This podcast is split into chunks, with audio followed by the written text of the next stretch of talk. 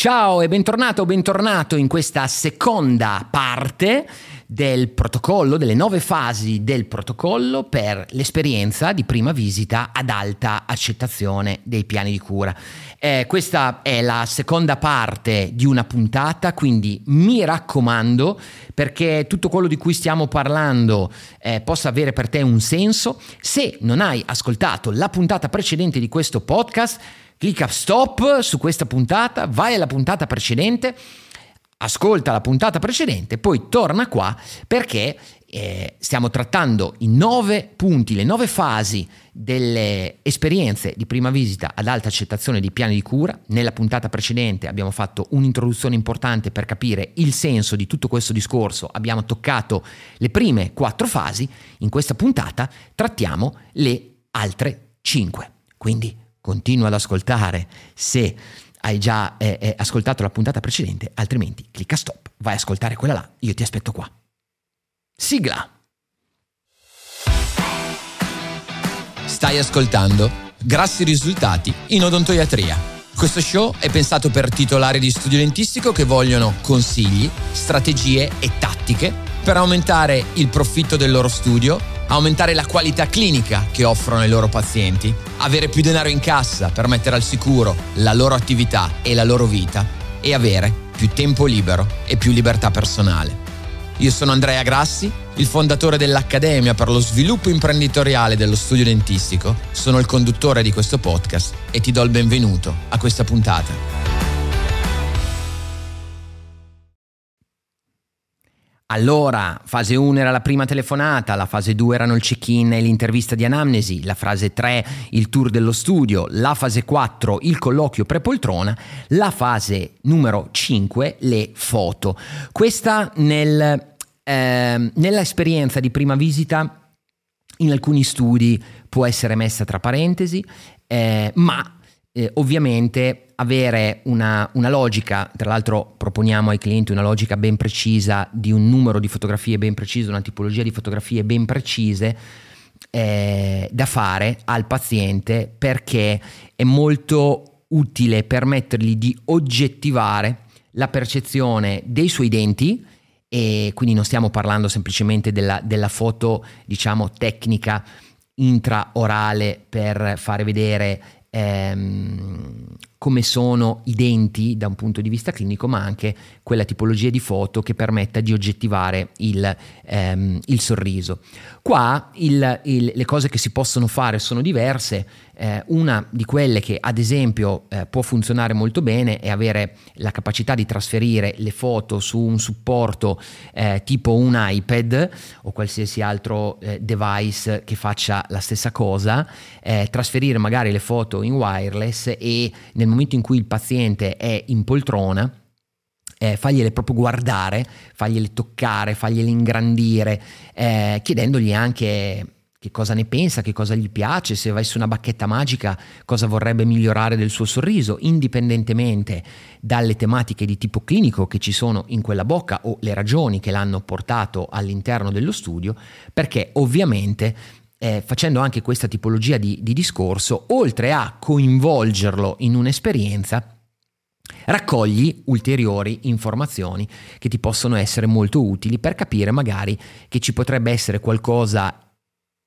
di utile a lui, di interessante a lui da proporgli, indipendentemente da quello che l'ha portato lì in studio, perché poi tante volte i pazienti arrivano in studio chiedendo una cosa, ma quando gli vai a guardare in bocca, vedi che c'è qualcosa di completamente, eh, bisogno di qualcosa di completamente diverso, o magari ci sarebbe bisogno anche di qualcos'altro. Quindi fase numero cinque è la fase delle foto eh, da integrare nel protocollo, il consiglio, eh, ti do questa tipologia di consiglio per il livello di approfondimento, di approfondimento che abbiamo all'interno di questo podcast nel tuo protocollo di esperienza di prima visita. Eh, indipendentemente dal fatto che il tuo studio sia uno studio orientato a quell'approccio più estetico, ehm, non ti parlo di foto che hanno una finalità eh, di progettazione del sorriso digitale e così via, no no, proprio una, una, una serie di foto fatta per lavorare sulle percezioni del paziente. Fase numero sei, ovviamente, è quella che uno dice: ma dov'è la visita alla poltrona? È la fase numero sei. La fase numero sei è la visita alla poltrona. Qui non, ehm, non, non, non, non ti aggiungo tante cose particolari, perché se hai fatto bene il colloquio pre-poltrona eh, è diventata evidente, evidente una cosa, che l'esperienza di prima visita deve essere un dialogo e non tanto deve essere un monologo. Il paziente tende a parlare molto poco, siamo noi che parliamo, che gli diciamo, che gli spieghiamo e così via. Ovviamente nella visita alla poltrona lui è a bocca aperta, eh, ma qua ti do eh, semplicemente una di quelle piccole cose che possono aiutare a migliorare il livello dell'esperienza. Um, Ogni volta che fai qualcosa, prima di farlo, spiega al paziente cosa stai per fare. Eh, adesso facciamo questo, questo e quest'altro e mi serve per vedere questo e questo e quest'altro. Il fatto di eh, fare questo piccolo passaggio, adesso met- mi metto a controllare questo, poi mi metto a controllare quest'altro, adesso facciamo questo e poi facciamo quest'altro, eh, dà tantissimo al paziente la percezione del fatto che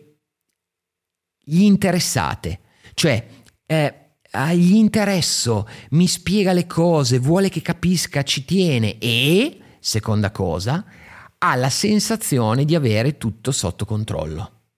Eh, questo è un altro elemento molto importante che, diciamo, scatena una serie di... Mh, cioè, sca-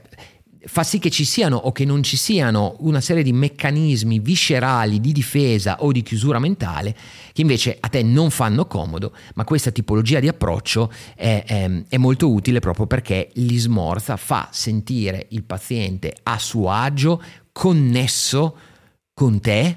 e questo è estremamente importante, perché su questa tipologia di connessione c'è la percezione di quanto lui si possa affidare. E eh, ti dico queste cose, tocchiamo tutti questi punti, perché eh, se tu offri un servizio di qualità, ricordati, mh, ti consiglio anche qua, fammi aprire una piccola parentesi, ehm, tre puntate fa, se non sto facendo male i conti in questo momento, eh, perché non ho davanti l'elenco delle puntate, ma tre puntate fa vai a ascoltare eh, la puntata nella quale abbiamo parlato proprio del marketing e del fatto che eh, eh, tutto ciò che è marketing sia qualcosa di etico o sia qualcosa legato al vendere l'anima al diavolo, eh, perché eh, la questione è molto semplice. Um, questi meccanismi nella testa del paziente ci sono e si innescano, eh, eh, che tu ne sia contento oppure no, questo è come il paziente decide. Più è alta la qualità che tu offri, più deve essere fine è tutto ciò che tu fai eh, di extraclinico, in questo caso eh, in questo caso di marketing, perché anche questo è marketing. Fatti ascoltare quella puntata se non l'hai ancora fatto, per capire bene eh, quello di cui sto parlando, eh, semplicemente perché se non è sufficientemente fine non è in grado di fare percepire la totalità della tua qualità, e visto che quando probabilmente c'è qualità c'è anche prezzo, soldi, e, e, e, e, e, e quindi probabilmente quel piano di cura non è a buon mercato. È fondamentale per te lavorare sulle percezioni, perché devi aumentare la percezione della qualità, altrimenti quel prezzo sarà ritenuto ingiustificato e magari rischi pure di farti dare del ladro, quando magari invece i ladri sono quelli che propongono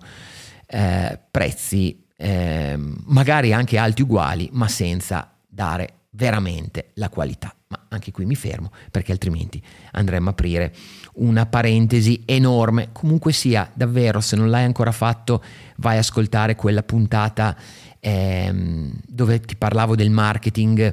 eh, collegato all'etica nella professione sanitaria, perché credo che sia molto molto importante. Ho ricevuto dei bellissimi feedback dalle persone che hanno ascoltato quella puntata. Fase numero sei, visita alla poltrona con l'approccio del dialogo e con quella finezza che ti ho dato, che è una delle cose che si possono fare. Fase numero sette, la condivisione del responso. Eh, qua un'unica cosa ti voglio eh, eh, dare come elemento di tutte quelle di cui, le quali possiamo parlare, ma davvero eh, l'obiettivo di questa puntata è, è farti prendere consapevolezza delle nove fasi, ehm, non dare mai il responso della visita eh, necessariamente in poltrona, o meglio, puoi dare il responso in poltrona, quello che c'è, ma se sei organizzato e piuttosto crea le condizioni per poterlo fare, per dire ok, ho visto tutto quello che mi serve, adesso venga con me, torniamo in ufficio, il posto nel quale magari hai fatto il colloquio per, per poltrona, che le dico un po' quello che ho trovato. Tanto hai, eh, magari sei organizzato con le immagini, con le foto eh, che trasferisci da un computer all'altro. Nel momento in cui sei in, in, nello studio cominci a parlare alla persona del responso, sganciandola dalla poltrona e sganciandola anche da tutti quei meccanismi di difesa che si innescano, perché comunque è in una posizione alla quale è associato mille tematiche di disagio. Tu qui cominci a parlargli della soluzione, quindi non vuoi più di tanto tenerlo ancorato al problema che ha. Questo è la fase transitoria per arrivare alla presentazione del piano di cura. Ora due, eh, due specifiche: se non hai lo spazio per ehm, un altro spazio per poter dialogare con il paziente, la condivisione del responso me la fai, ok, in poltrona, ma mai, mai, mai, mai, mai fare una presentazione di un piano di cura, quindi la presentazione della soluzione alla poltrona, che è il posto nel quale eh, eh, nella testa del paziente c'è l'associazione con il problema, ok? Piuttosto farlo scendere dalla poltrona, eh, farlo sedere sempre lì nella stanza del riunito, se hai lo spazio. Adesso non, non, non possiamo toccare tutte le eccezioni del mondo, eh, ma eh, prima eccezione è comunque tassativamente la presentazione del piano di cura lontano dalla poltrona. Seconda cosa, seconda specificazione che ti dicevo, ehm, non è detto che tu possa fare la presentazione del piano di cura nella, in coda alla condivisione del responso, eh, ma nella condivisione del responso crei le condizioni. Tra l'altro Eh, questa è una cosa che all'interno del protocollo, eh, creare queste condizioni per un appuntamento successivo, si iniziano a gettare le basi, visto che non sai cosa puoi trovare in bocca al paziente, già dal punto numero quattro, dal colloquio per poltrona. Fatto sta comunque che se non puoi presentare il piano di cura subito, perché ehm, proprio per, per come lo vuoi strutturare, e qua dopo spendiamo due parole, eh, per fare uno studio del caso,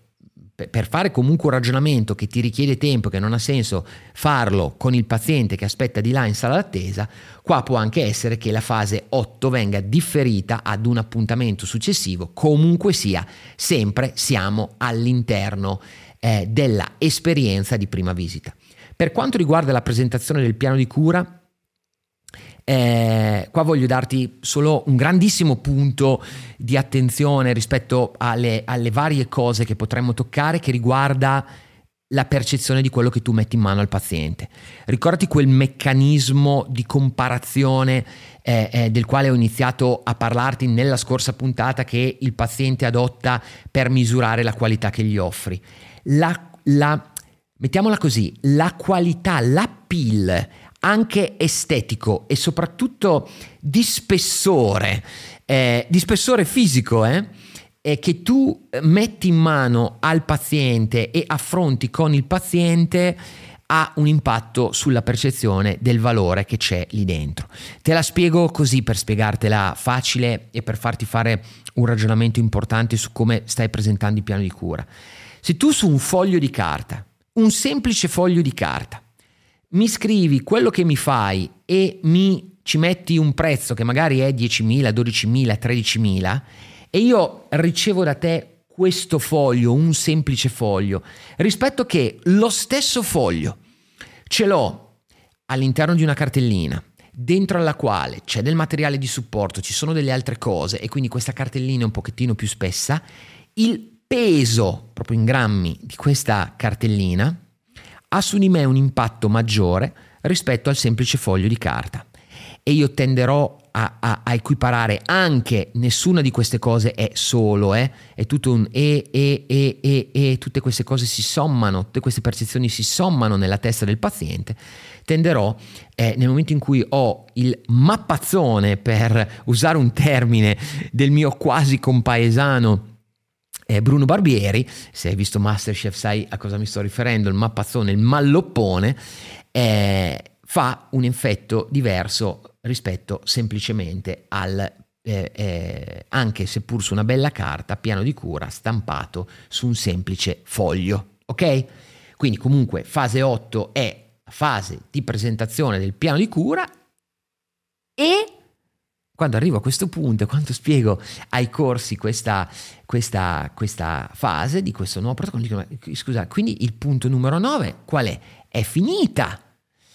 E nella presentazione del piano di cura, eh, indipendentemente dal fatto che il paziente l'abbia accettato oppure no, c'è la fase numero nove, che è la fase di check-out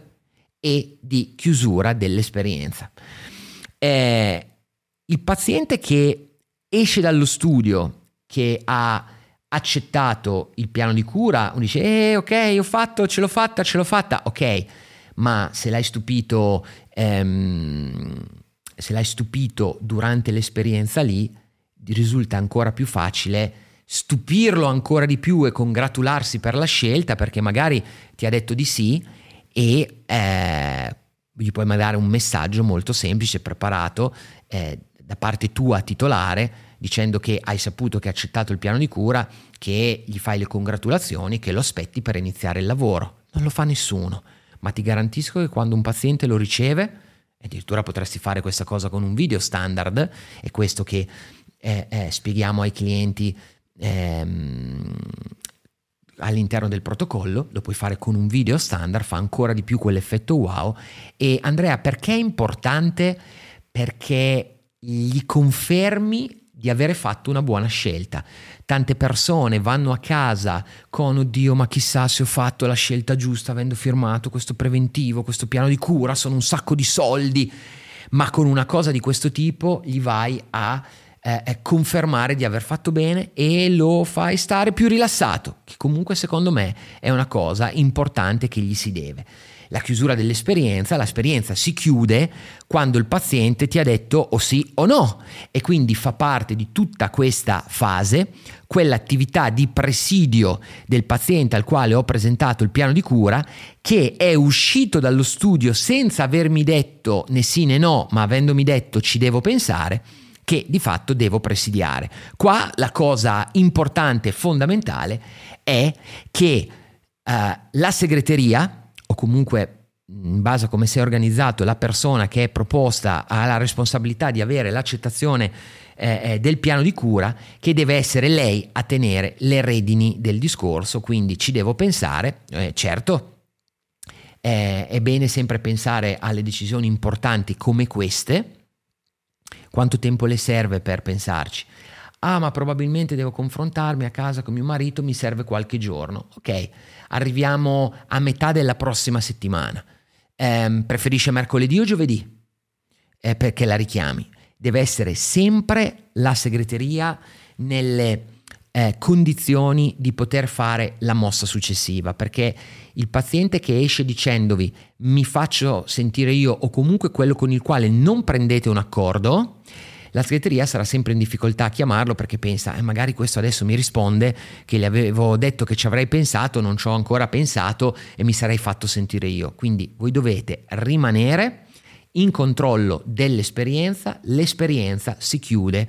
eh, eh, una volta in cui il paziente vi ha detto definitivamente di no, quindi tutti quelli che sono dei ci devo pensare vanno presidiati. Per ricapitolare quello che abbiamo detto fino a qua, E, e nella puntata precedente, prima telefonata, lì inizia l'esperienza di prima visita, check-in e intervista di anamnesi. Tra l'altro, tra la prima telefonata e il check-in c'è tutta la sequenza di accoglienza del paziente per ridurre la percentuale di quelli che non si presentano. Intervista di anamnesi Uh, potentissima per guadagnare familiarità, creare rapporto con il paziente, affiancarlo nella compilazione per potergli fare anche tutta una serie di domande extracliniche sui suoi desideri per poterlo conoscere meglio, per poterlo utilizzare dopo. Fase numero tre, tour dello studio.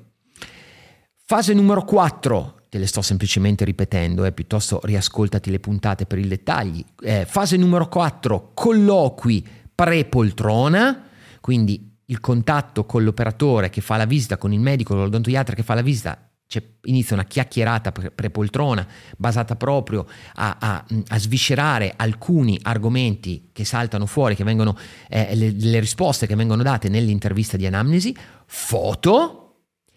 visita alla poltrona con l'approccio nomodologo, dialogo, e ricordati la strategia, eh, spiega eh, quello che stai per fare o eh, eh, eh, eh, quello che stai per dire. Adesso le dico che eh, questo e quest'altro ha lo stesso effetto. Condivisione del responso, possibilmente non in poltrona. Presentazione del piano di cura, ricordati mappazzone e ehm, no alla poltrona assolutamente. Check out, complimentati con il paziente che ha, ha, ha accettato il piano di cura, eh, chiedi a quello che ti ha detto di no che cosa non l'ha convinto, che cosa non gli è piaciuto, che cosa non ha apprezzato. È molto importante che tu lo sappia, perché è un elemento fondamentale eh, perché tu possa migliorare la prossima volta. Con il paziente che ti ha detto ci devo pensare, accordo su quando vi risentite, in modo tale che sia la segreteria Eh, a rimanere in contatto eh, eh, scusami, in controllo del, de, de, delle attività che ci sono all'interno, dell'ultima attività che c'è all'interno di questo protocollo. Te l'ho detto, l'obiettivo di queste, di queste puntate, che in realtà sono diventate due, eh, non è tanto entrare in ognuno di questi dettagli, non è Non è, non è fattibile, poi francamente è una puntata di un podcast, non è un corso, ma mi interessava citarti questi nuovi punti, nove punti, perché quello che puoi certamente fare da subito è pensare attualmente alla tua customer experience, quello che stai facendo, ragionare su questi nove punti e chiederti: ok, in ognuna di queste fasi cosa posso inserire, cosa posso aggiungere, prendendo anche spunto dalle cose che ti ho detto, ma tu spazia pure con la mente, cosa posso aggiungere rispetto a quello che sto facendo per generare un effetto wow o aumentare l'effetto wow nei miei pazienti, perché più è alto l'effetto wow, più c'è percezione di qualità all'interno del tuo studio che ti aiuta, è l'elemento fondamentale, è la risorsa fondamentale per poter sostenere i prezzi che proponi ai tuoi pazienti. Ricordati, se vuoi fare accettare a prezzi alti i tuoi piani di cura, o comunque se vuoi fare prezzi alti nel tuo studio, quello che devi essere bravo a fare è aumentare in ogni fase. Qui abbiamo toccato un argomento nel quale è così, ma di fatto devi essere bravo ad aumentare la percezione dei, ehm, de- della tua qualità, che, che, che è una qualità legata a tematiche, se vogliamo, extracliniche, che il paziente estende, visto che non ha la capacità, sulle tematiche di tipo clinico. Quindi ragiona su quello che stai facendo adesso, sii intellettualmente onesto, confrontati con il team, magari condividi con la segreteria, con le tue A S O, dipende come sei organizzato. Io mi auguro che tu abbia una segreteria ben strutturata, perché anche con questa puntata capisci quante cose non vengono fatte, quante cose non vengono curate perché eh, manca la segretaria. Andrea, Andrea, ma io non ho la segretaria perché non guadagno abbastanza. Più volte in questo podcast mi hai sentito dire: forse non guadagni abbastanza proprio perché non hai una segretaria.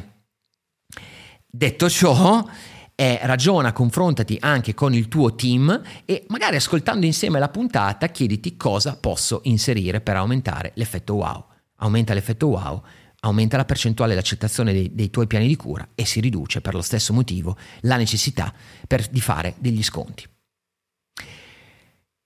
Buon lavoro, se non l'hai ancora fatto lascia una recensione al podcast, eh, così mh, aiuti a condividere con altri titolari di studio dentistico queste informazioni. Da parte mia un grande in bocca al lupo, buon lavoro per trasformare la qualità dell'esperienza delle tue prime visite in una esperienza da effetto wow. Ciao, ti aspetto alla prossima puntata.